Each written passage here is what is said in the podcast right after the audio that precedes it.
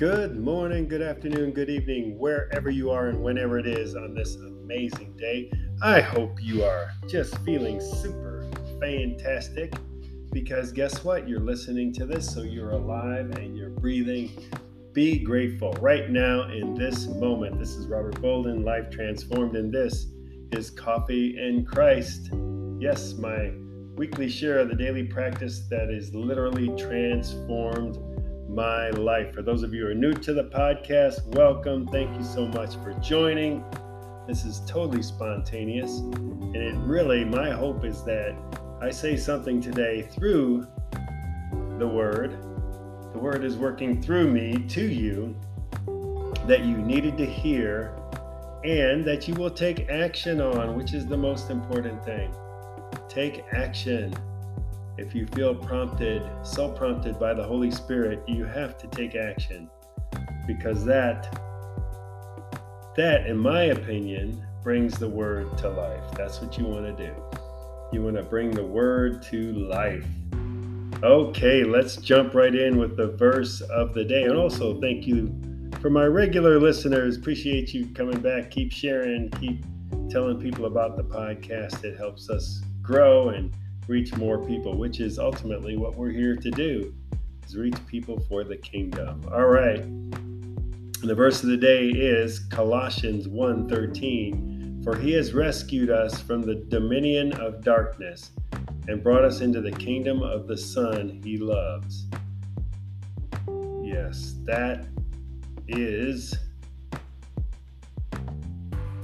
what has happened. That's literally what has happened God has rescued us from the dominion of darkness, which is, I believe, Satan and his world. This world is overcome by Satan. Now, God's already won, but Satan is, you know, he's the one through fear, mainly fear tactics, anything that you're afraid of other than saving your life from a lion chasing after you is probably Satan. You name it, and Satan is behind it distraction and fear. The Holy Spirit is the comforter, and you have the Holy Spirit in you. So that's what Jesus called the Holy Spirit, the comforter. So he is there, the Holy Spirit is there to provide comfort for you. So if you're not comfortable, you need to turn to the Holy Spirit, which is in you. And don't let the outside world, don't let the things of this world, or even your mind, your thoughts, stray over to the dark side. Let's get into the light. Yes. Get out of that darkness and let's come into the kingdom of the Son he loves, which is, of course, Jesus. Follow Jesus. That's what we are all about at Life Transformed, is just following Jesus' lifestyle. We're about to launch a Pinterest channel, so be on the lookout for that. We've got YouTube channel. We've got all kinds of stuff going on, ways to reach people for the kingdom, because that's what we are called to do. All right, let's jump into the plan for the day. And let's see what I've got here. Discernment with time. My mom always told me that we Make time for what's important to us. I always believed this simple phrase, but the older I get, the more it makes sense. When we say that there are things we do not have time for, it is never a matter of not actually having the minutes or hours, but it means we made other things more of a priority. How would you rank these things on your priority scale if they apply to you? Family, work, God, hobbies, children, church, and spouse. Well, I would rank God, spouse, um, family, work. Family, in my case, includes children. So, family slash children, work, hobbies, church. That's how I'd rank them in church, I think they're talking about the formal building, the church. Maybe if they're talking about the people, then that's, you know, that's right up there with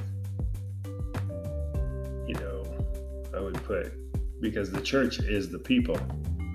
That's the church. So we're all the church as people, children of God. Right? So I would put that ahead of work and hobbies. So that's where that would go. If it's all the people, if it's the building, I'd put that last. If God is not number one on your list, your list is wrong. Bottom line. Woo! Okay, made that one.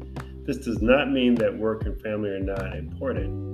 Quite the contrary. Only by God being the number one priority in your life are you able to fully and properly devote yourself to all the other things on the list.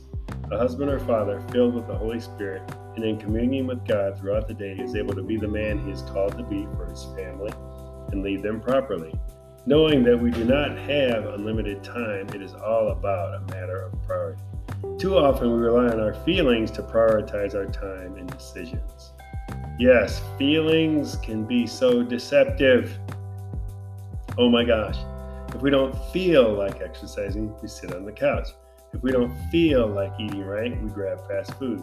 If we don't feel like spending time with our children, we go see a movie. Feelings are terrible catalysts for discernment. Oh, I like that. Let me write that down. We've been discussing feelings a lot lately. It's come up a lot. And I like that. So, feelings are terrible. Just writing it in my journal.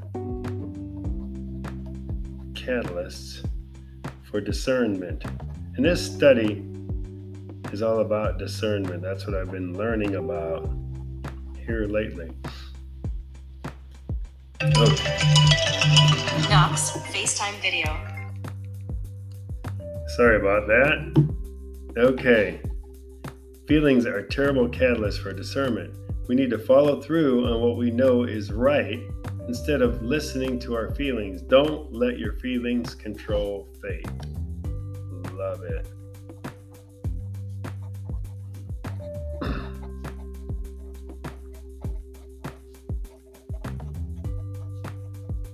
Sorry, just writing that.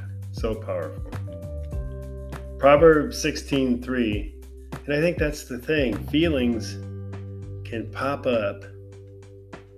And you know, I've also been I've been studying triggers and all of that stuff. And I won't go into too much detail on all that. Listen to Alana's podcast. Um, and you know, she Mindset Reset, she talks a lot about how you go through, you know, this whole process of getting past your feelings. Um, but it's so important to, you know, you're going to have these feelings, these emotions. I've had a recent revelation where I've been able to give those triggers to Jesus. And it's amazing. It's totally transformed who I am.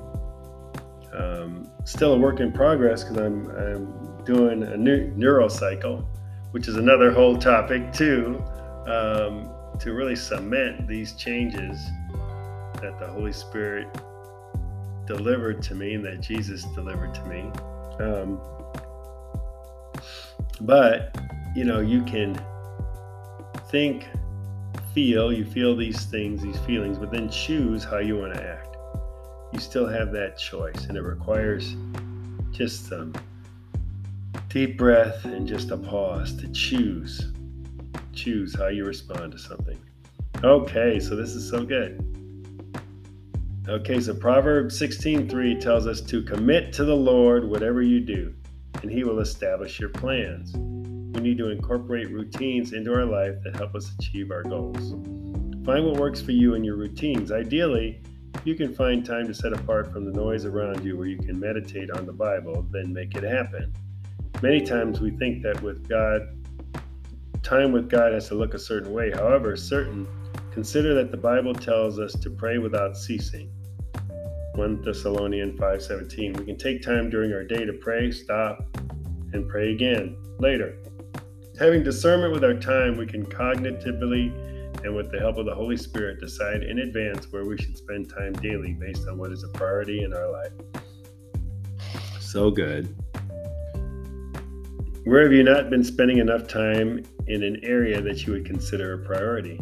What are some practical steps you can spend more time in the above area? Yep, and of course, this practice every morning, spending time in the Word for me, and then I've got recharge times and God times built in throughout the day. And I'm getting better at actually taking them, but they're, they're on my schedule now. So it's a matter of each day acknowledging and taking that time. So it's a it's a work in progress. Doing a, mastermind called Tiny Habits. So if you want to create some of these good habits, we've got a we've got a behavioral model and method that is guaranteed to work for you. If you want to change any habit or get rid of a habit or start a habit, a new habit. So isn't that enticing? Get a hold of me and I can tell you more about that mastermind. Okay, Proverbs 16 commit to the Lord whatever you do, and he will establish your plans. Love that. and isn't that a beautiful thing to think about? I'm going to put this one on Instagram because it's it's a great thought for people to understand and acknowledge. And again, with God, there is no halfway. Everything has got to be, you got to be all in. You can't mess around and, you know, say, well, yeah, I'm partially in. You got to be all in. So I'm putting this under there's coffee in Christ. Hmm. And I love it. Whatever. Whatever. Whatever I do. No wiggle room. I love it. So I'm putting that in Instagram. So if you follow me on Instagram, you'll see this.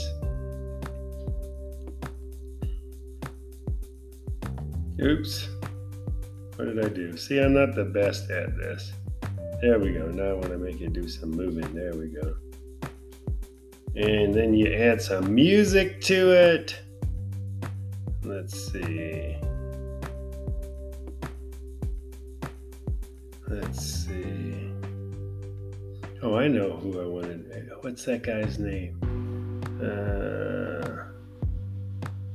oh my gosh, I can't think of the artist's name. The song was on the other day, and I thought, oh, Brandon Heath. That's who it was. Brandon. Let's see if I can find it. Let's see if I can find it. yeah, this is it.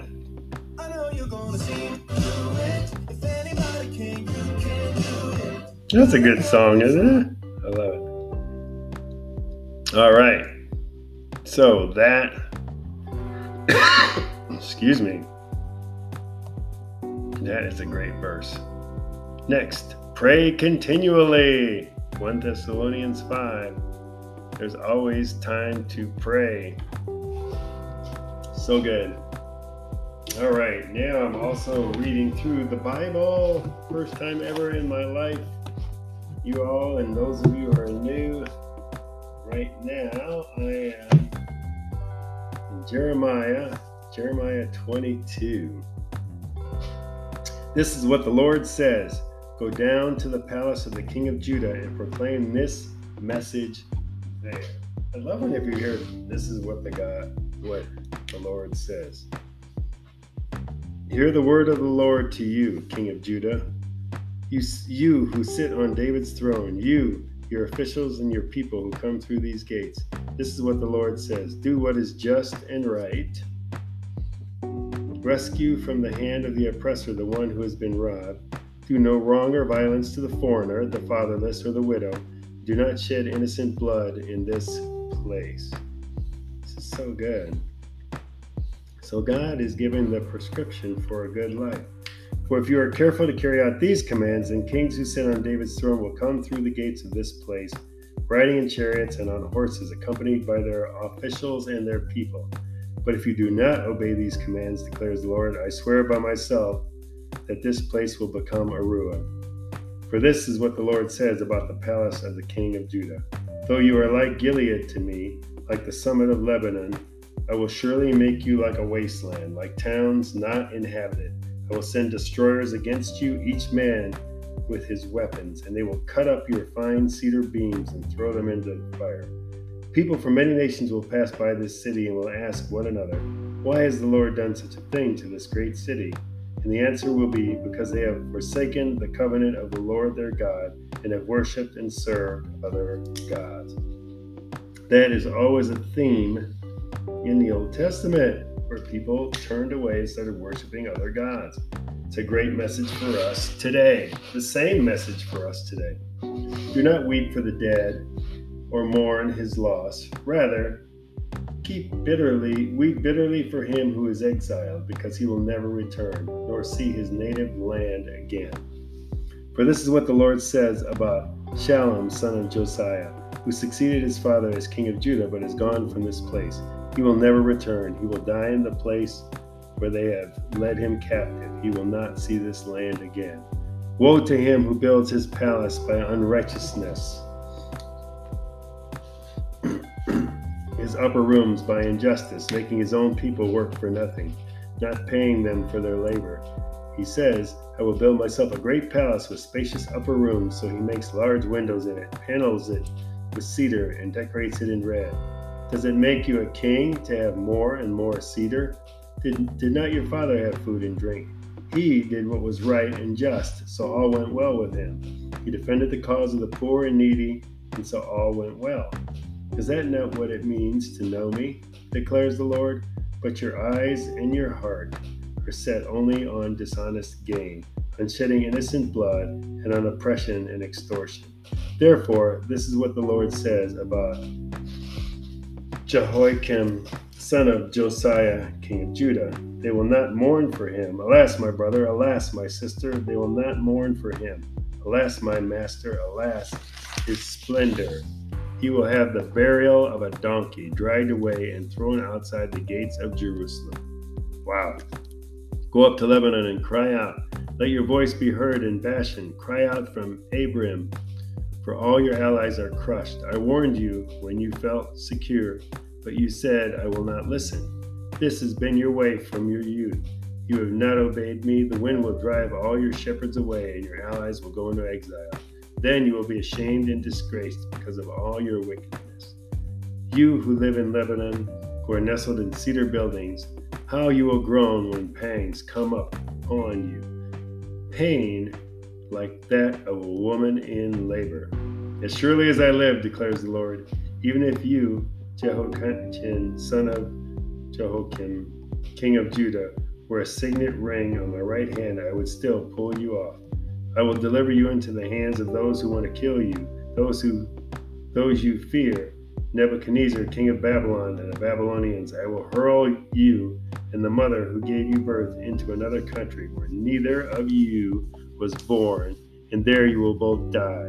You will never come back to the land you long to return to. Is this man, Jehoiakim, a despised, broken pot, an object no one wants? Why will he and his children be hurled out, cast into a land they do not know? O land, land, land, hear the word of the Lord. This is what the Lord says Record this man as if childless a man who will not prosper in his lifetime, for none of his offspring will prosper. None will sit on the throne of David or rule anymore in Judah. Woo! See, when God is not pleased, that's not good. And here's John Maxwell, who I read from the Maxwell Bible, which is really good. The measure of man is what he does with power. And this is reflecting on this verse 22. Leaders who use their power and influence for personal gain offend God. Jeremiah cautions leaders who build their own kingdoms but fail to exhibit wisdom. He warns them against preoccupation with their own welfare. rather than the people of God has given them. God considers such misuse of power grounds for removal. Yes. So it's so cool that through God we know what He wants us to do. And it really does come back to getting rid, getting rid of pride. I mean, that is the bottom line is don't do anything for your own selfish gain. It's not about you, it's not about me. It's about the kingdom. It's about doing what's right. It's about loving people like Jesus did. And I just love that. All right, you all. That'll wrap up Coffee in Christ today. Thank you so much for joining me. I hope you got something from this. Remember, join me every Thursday for Coffee in Christ. And on Mondays, we do Chasing Freedom Momentum Monday. And we will interview people or I'll share some insight that I've received from this amazing life. So until next time, have a great rest of your morning, afternoon, or evening.